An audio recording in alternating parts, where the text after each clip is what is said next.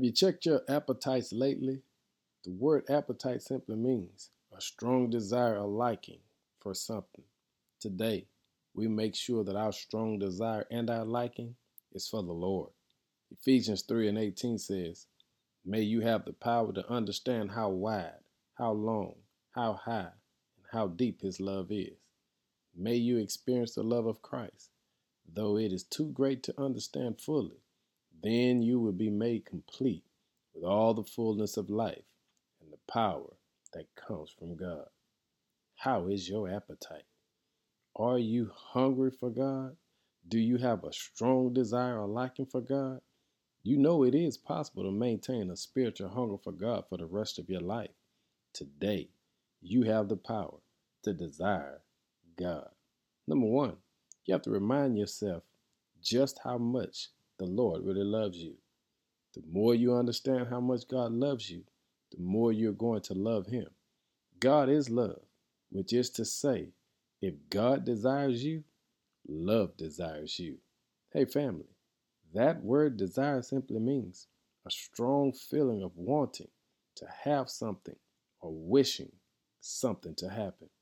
In other words, when you say God loves you, you're saying God wants you. He have a strong desire to have you. Stop filling yourself up with junk food. You are a spiritual being with a God shaped hole in your heart that only God can fill. And when you try to fill it up with a salary, a status, success, possessions, or a passion for something outside of God, power, prestige, or anything other than God, it's not going to be fulfilling.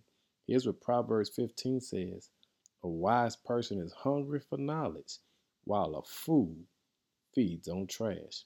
So if you have an appetite for God, here are the two things I want to remind you of.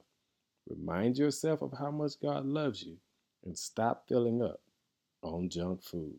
Today, we have the right desire and the right appetite for the Lord. Lord, let our highest goal become our lowest level.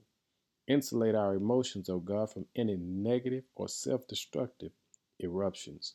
Whatever is our greatest challenge, please shift it that it becomes our greatest testimony and divert every distraction as we focus our eyes on you. Transform our harshest struggles into our biggest triumphs.